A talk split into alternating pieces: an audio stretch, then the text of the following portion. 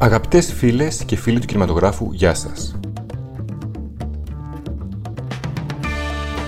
Όταν ο ιστορικός του μέλλοντος θα αναφέρεται στα 93 βραβεία Όσκαρ, θα χρησιμοποιεί εκφράσεις του τύπου «τα βραβεία του κορονοϊού» ή «η χρονιά που άλλαξε το σινεμά όπως το γνωρίζαμε» ή «η απονομή του φόβου».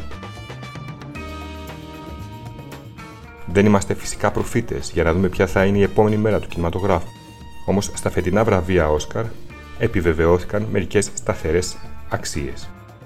Όπως για παράδειγμα η υποκριτική ανωτερότητα των Francis McDormand και Anthony Hopkins, καθώς και η σαρωτική δύναμη του κινήματος MeToo που έφερε στο πόντι μου φωνές οργής σαν εκείνη της Φένελ που κέρδισε το πρωτότυπο σενάριο με τον film σταθμό Promising Young Woman. Τα φετινά Όσκαρ όμως, πριν και πάνω απ' όλα, ήταν ο θρίαμβος μιας γυναίκας της Κινέζας Chloe Zhao ή Zhao όπως την προφέρουν στην Κίνα, που με το Nomadland κατέριψε μια σειρά από απαρχιωμένα ρεκόρ στην ιστορία του θεσμού. Πολλοί είναι εκείνοι που αναρωτιούνται ποια είναι η σκηνοθέτρια που κέρδισε τα κυριότερα φετινά Όσκαρ. Πριν δώσουμε τις κατάλληλες απαντήσεις στο παραπάνω ερώτημα, ας θυμηθούμε ότι και πέρυσι ένας άλλος Ασιάτης είχε κάνει τον μπαμ στο θεσμό. Τα κλασικά πλέον παράστα του Νοτιοκορεάτη Bong Joon-ho δεν έσπασαν μόνο κάποια ρεκόρ που κρατούσαν σχεδόν έναν αιώνα. Μέχρι πέρσι θυμίζω ότι όλοι οι Οσκαρούχοι νικητές σκηνοθέτες ήταν είτε Αμερικανοί είτε Άγγλοι, ενώ όλες οι ταινίες που είχαν κερδίσει το βραβείο της κορυφαίας ταινίας χρονιάς μιλούσαν αγγλικά. Αλλά επισημοποίησαν υπό μια έννοια και το άνοιγμα της αμερικανικής βιομηχανίας του θέαματο προς την ασιατική αγορά, που είναι σαφώς πιο κερδοφόρα. Βέβαια, έγιναν και κάποια χοντρά λάθη στην καθολική αναγνώριση των παρασίτων από πλευράς εκλεκτόρων, Όπως για παράδειγμα η αψυχολόγητη απουσία των ηθοποιών της ταινίας από τις υποψηφιότητες για τις καλύτερες ερμηνείες χρονιάς. Φέτος παραλήψεις τέτοιου τύπου διορθώθηκαν με τις υποψηφιότητες των δύο πρωταγωνιστών της νοτιοκορεατικής ταινίας Μινάρι και την νίκη μάλιστα της συμπαθέστατη Yu Jung Yoon στην κατηγορία της δεύτερης γυναικείας ερμηνείας, η οποία μάλιστα έκανε το κομμάτι της παίρνοντας αγκαζέ το Brad Pitt. Η νικήτρια εκμυστηρεύτηκε on camera πόσο ανυπομονεί να περιγράψει την εμπειρία αυτή, την αγκαλιά με το πίτι δηλαδή, και όχι με το θείο Όσκαρ, στα παιδιά της. Μην νομίζετε όμως ότι η θαυμάσια αυτή ηθοποιός που κατέκτησε ένα από τα πιο δίκαια βραβεία της βραδιάς είναι καμιά τυχαία. Στην ε, ανόητη ερώτηση δημοσιογράφου για το πώς μυρίζει ο Μπρατ Πιτ, εκείνη δεν μάσησε τα λόγια της και έδωσε την κατάλληλη απάντηση. Πώς μυρίζει, πού να ξέρω, δεν είμαι σκύλος. Είχε και άλλα τέτοια ενδιαφέροντα ή πικάντικα ενσταντανέοι σε μνή κατά τα άλλα τελετή, που παρακολούθησαν για ζώσεις ελάχιστοι θέατες. Στον ειδικά διαμορφωμένο και με έμφαση στα πρωτόκολλα υγειονομικής λόγω πανδημίας για την περίσταση κεντρικό σιδηροδρομικό σταθμό του Λος Άντζελες. Όπως το ακομπλεξάριστο χορευτικό της Glenn Close στην πρόκληση για το αν γνωρίζει αυτό στο κομμάτι και αφετέρου πω χορεύεται το Dabat, τον Experience Unlimited που χρησιμοποίησε ο Spike Lee στην ταινία του School Days Μπορεί η Αμερικανίδα Σταρ να έχασε και πάλι το Όσκαρ, όπως και τις υπόλοιπες 7 φορές που είχε βρεθεί υποψήφια, αλλά έκλειψε την παράσταση, αναγκάζοντας ακόμη και τον ιδιοσυγκρασιακό Spike Lee να της αποδώσει σεβασμό στα μέσα κοινωνικής δικτύωσης, αποκαλώντας την αδελφή του, η Σίστα. Ένα άλλο στιγμιότυπο που ξένησε αρκετό κόσμο αφορούσε την κραυγή λύκου που έβγαλε από το βάθρο των νικητών η Frances McDormand. Η πρωταγωνίστρια του Nomadland μας έχει συνηθίσει σε επίλυνους λόγους και τις άλλες δύο φορές που είχε κατακτήσει το βραβείο πρώτου ρόλου, να πούμε εδώ ότι είναι η μόνη στην ιστορία του θεσμού που το έχει κερδίσει και τις τρεις φορές που προτάθηκε. Αλλά τώρα προέβη σε μια κίνηση που ξάφνιασε αρκετούς, ακόμη και το σύζυγό της ήταν Cohen που ήταν μαζί της στο Union Station. Στην απονομή του Όσκαρ καλύτερης ταινίας, η McDormand, που είναι συμπαραγωγός του φιλμ, όταν παρέλαβε το χρυσό αγαλματίδιο, έβγαλε την κραυγή λύκου αναγκάζοντας τους υπόλοιπους συντελεστές της ταινίας να τη χειροκροτήσουν εμφανώς συγκινημένοι.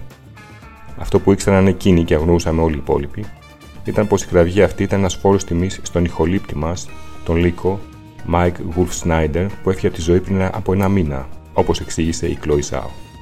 Ποιο είναι όμως αυτό το χρηστό κορίτσι που ανέβηκε στην κορυφή του σινεμά και μάγεψε τα μέλη της Ακαδημίας; Η Chloe Zhao γεννήθηκε στις 31 Μαρτίου 1982 στο Πεκίνο. Ο πατέρας της ήταν μεγαλοβιομήχανος και η μητέρα της νοσοκόμα.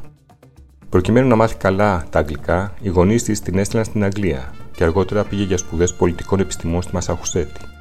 Όμως η αγάπη για το σινεμά, ειδικά το αμερικανικό της δεκαετίας του 80, με τις πιο αγαπημένες ταινίες να είναι ο ξυλοθρευτή και ο όρατος εραστής, την οδήγησε στη Νέα Υόρκη. Εκεί γράφτηκε στο κινηματογραφικό τμήμα του New York University και και έχει καθηγητή της τον Spike Lee. Η πολυταξιδεμένη σκηνοθέτρια και σεναριογράφο απέκτησε τις γνώσεις που της επέτρεψαν να στραφεί προς ένα ιδιαίτερο ανθρωποκεντρικό σινεμά που με την πρώτη ματιά μπορεί να θυμίζει art house, αλλά στην πραγματικότητα είναι πολλά παραπάνω. Το Nomadland, όπως και η προηγούμενη ταινία της, καλπάζοντας με το όνειρο, διαθέτει απαράμιλη τρυφερότητα παρά το σκληρό θέμα. Ενισχυμένη από μερικές ελεγιακές εικόνες που δίνουν την αίσθηση ενός ταραχώδη κόσμου που βρίσκεται σε κρίσιμο σταυροδρόμι, αν όχι σε επαναπροσδιορισμό με τον εαυτό του. Το 2017 ήταν η λιθινή ιστορία του Brady Zadro, ενός στάρ του Ροντέο, ο οποίος μετά από ένα άσχημο ατύχημα επιστρέφει στη γενέτειρά του, τον καταβλισμό των Ινδιάνων του Pine Ridge, για να συναντηθεί και πάλι με συγγενείς και φίλους. Και φέτος, το άτυπο αυτό road movie συνεχίζεται και αφορά μια γυναίκα που έχει χάσει τα πάντα στη ζωή της εξαιτίας της οικονομικής κρίσης. Η γυναίκα αυτή είναι η Frances McDormand και επιχειρεί μια γενναία έξοδο. Μια έξοδο που μετατρέπεται σε περιπλάνηση ή πιο σωστά σε ένα ταξίδι γεμάτο συμβολισμό. Το όνομα Nomadland των τριών Όσκαρ είναι μια περιπέτεια αυτογνωσία στα βάθη της Αμερικής, καθώς και στην ιστορία της, και έχει ως κατάληξη τη δημιουργία μιας νέας οικογένειας που αποτελείται αποκλειστικά από νομάδες. Η χώρα των ομάδων, όπως θα κυκλοφορήσει το φιλμ στις αρχές του καλοκαιριού στη χώρα μας από τη Feel Good, είναι η τρίτη ταινία της ΖΑΟ, με το σκηνοθετικό ντεπούτο της να εντοπίζεται το 2015. Το Songs My Brother Taught Me ήταν μια στοιχειώδης και σκληρή συνάμα ματιά πάνω στη σύγχρονη ζωή των αυτόχθονων Αμερικανών που γυρίστηκε σε έναν καταβλισμό Ινδιάνους Χιού στην Τακότα. Μάλιστα εκείνος ο τόπος είναι που θα την εμπνεύσει και για τη δημιουργία της επόμενης ταινίας της. Μην φανταστείτε όμως ότι το ψευδοδοκιματεριστικό στυλ και η άχρονη περιπλάνηση ενός road movie με πολιτικο-κοινωνικές ανησυχίες θα έχει και συνέχεια για το σινεμά της ΖΑΟ. Το τέταρτο φιλμ που θα κάνει θα είναι για λογαριασμό της Marvel και θα έχει πρωταγωνιστές κάποιους θηλυκούς υπερήρωες με τα χαρακτηριστικά των Αντζελίνα Τζολί και Σάλμα Χάγε. Το φιλμ αυτό θα βγει στις αίθουσες του χρόνου, το 2022. Αυτά λοιπόν από μένα, να είστε όλοι καλά και θα τα ξαναπούμε την επόμενη Πέμπτη.